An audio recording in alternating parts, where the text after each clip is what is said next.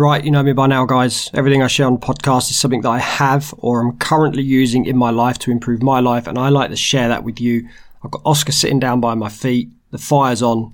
Let's get into this podcast. Welcome to the 40 Fit and Fabulous podcast.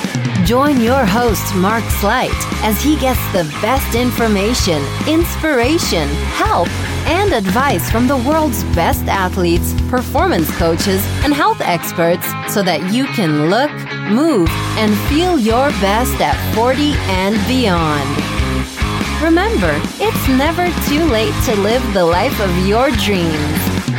Now, here's your host, Mark Slight. Hey, everybody, welcome back to the 40 Fit and Fabulous podcast. It's great to be back. I just said there that it's a strange subject to talk about on the 40 Fit and Fabulous podcast, but while the intro's playing now, I'm thinking about it and I'm thinking, well, actually, it's it's not that strange because, you know, if you listen to this, the chances are you're probably over 40. And maybe you're not in the place you thought you would be at your age now, whether it be 40, 50, 60. Maybe the reality is a bit different to what you thought it would be when you was growing up. And I'm talking specifically here about finances because I know myself, I'm, I'm 42 now and it's kind of not where I expected to be at 42 from a financial sense. Um, you grow up, you have these ideas of, of, you know, 42 when you're young, when you're like 15, 16. 42 is ancient, right? You know, you're, you're, you're close to death at 42. And then you get here and you still feel like you're 21, 22.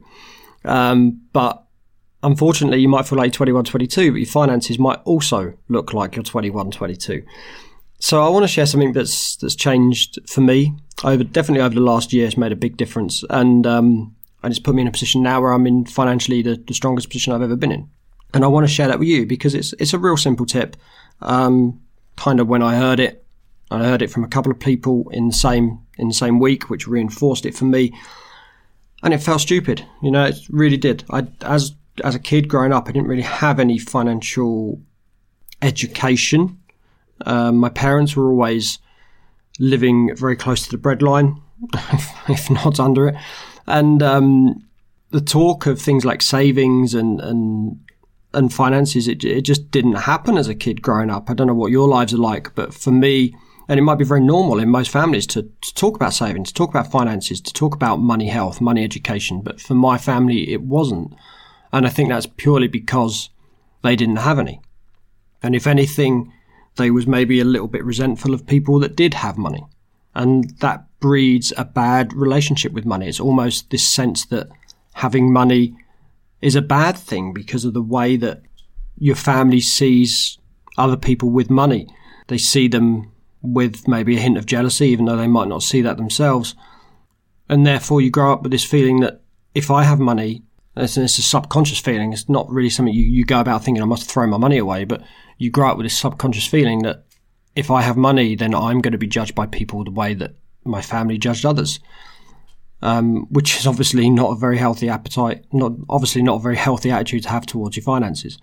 So when I heard this tip last year, it's just the most basic tip. Everyone's probably heard this when they're like 10 years old. I don't know. I'm assuming because I've only heard it when I'm 41 that there's other people out there listening to this that haven't heard it or or need to hear it. And it actually works it works incredibly well as a financial tip, as it's set out as a financial tip.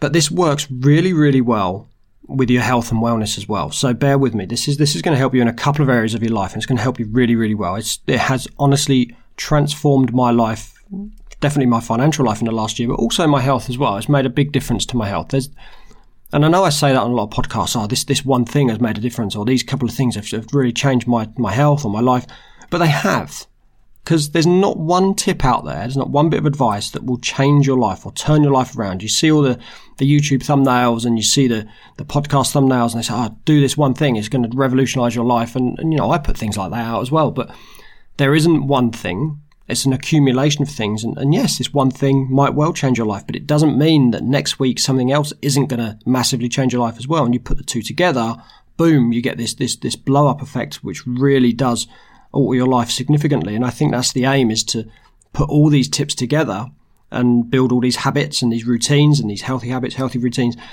and put them together to enhance your life in all different areas. So This tip here today is pay yourself first.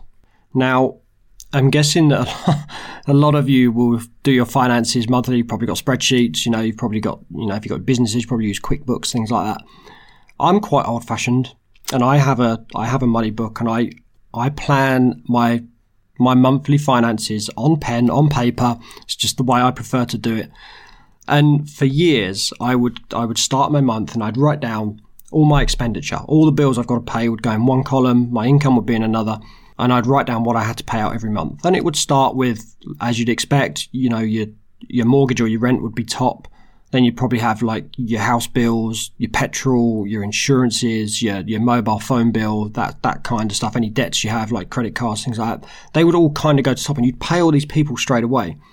Then you get to the end of the month, and you have no money left, and it's not your fault. You've just you've paid all your all the people you owe money to, but there's nothing left for you at the end of the day. Consequently, you can't save, you're living month to month, and there's no money there for, for holidays, for treats, for shopping trips, or whatever.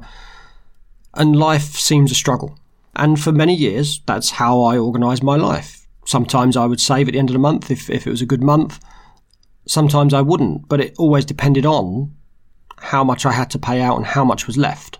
That would be my life, would be what it said at the bottom of this column after I'd planned my, my finances for that month. Then someone said to me, pay yourself first. Put yourself top of that list. So before even your mortgage or your rent comes out, you pay yourself. So at top of my list goes Mark Slight.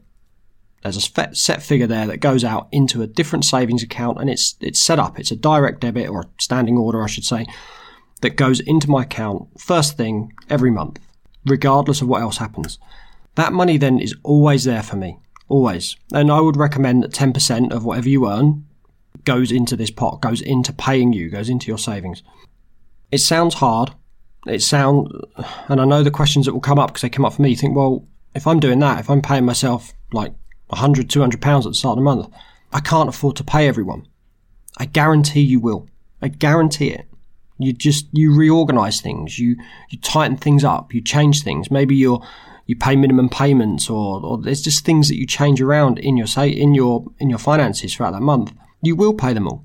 You maybe talk to people you owe money to and say, well, I need to change my arrangement. I haven't quite got enough money now. I need to maybe reduce my payments or I need to do this or I need to do that. You will do it. You will find a way. But when you put yourself last, you just let it go because it's you. No one's chasing you. But when you've paid yourself first and you take that 10% out of your paycheck and you're left with that 90%, you will make that 90% pay the rest of your bills. I guarantee it. Before you know it, let's say it's £100. Let's just say that's the ballpark figure. That's what you save. That's what you give yourself. That's 10% of your wage, your £100 per month. That's over a £1,000 by the end of the year. A £1,000 that you've never saved before. You know, there's your holiday. There's your Christmas presents paid for. That, that's Christmas paid for without the stress of October, November, December thinking, oh, the kids want all these things and I can't afford it and I have to go and get like payday loans and I have to go and use my credit card and I've got to pay that back next year, which means next year will be even tighter and it'll be even leaner. Then I'll struggle again the following Christmas. It really, really does make a difference. You put yourself top of that list and I guarantee you'll find the money to pay everyone else. I guarantee it. But in the meantime, you're saving 10%. And you can use that 10% to improve your life. Yes, you can use it to save. You can use it for, for Christmas, for holidays, for all the fun stuff. Brilliant. But you can also use that to invest in your future. Maybe you can use it to pay for a training course. Maybe you can use it to buy some new equipment for your business anything that can enhance your life. Maybe there's a investment you want to make. You've seen something that you think you can sell on for a, for a greater profit. You've got the money there. You've got the capital to go out at the end of this year. You've got your twelve hundred pound there. You've got the money to go out, buy the product you want, and then sell it on. That twelve hundred pound might become three thousand, four thousand pounds. But you've got the money there to do it. You're not having to borrow. You're not having to go to your parents. You're not having to borrow off credit cards or payday loans or anything like that. You've got the money there set up for you to use on you, on growing you, on improving your life. And the same now can be said for any aspect of your life. Let's take your health and your fitness.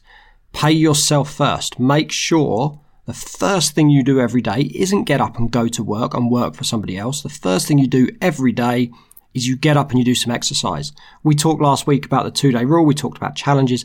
Maybe you get up and we talked about the 200 um, press ups a day as a challenge.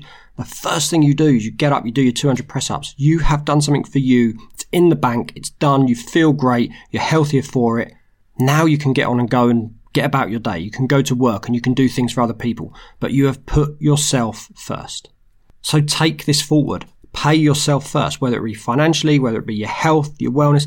It's a bit like eating your dinner. Don't eat your dessert first. Eat all your fruits and your vegetables first. Get the nutrition in and then treat yourself. Pay yourself first. Do all the good stuff first. Make sure you've got the good stuff in the bank that improves your life. Then you can go about your day because I can guarantee, take fitness as an example. Let's say you're going for a run every day.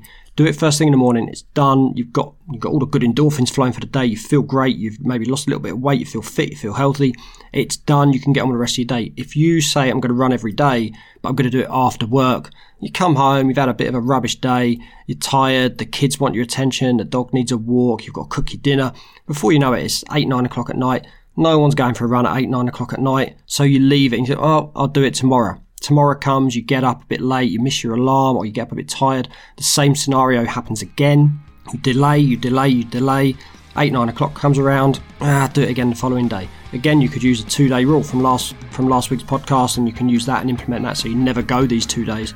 But pay yourself first. Get it in the bank. Get it in first thing. Pay yourself, and your life in every aspect improved so so quickly.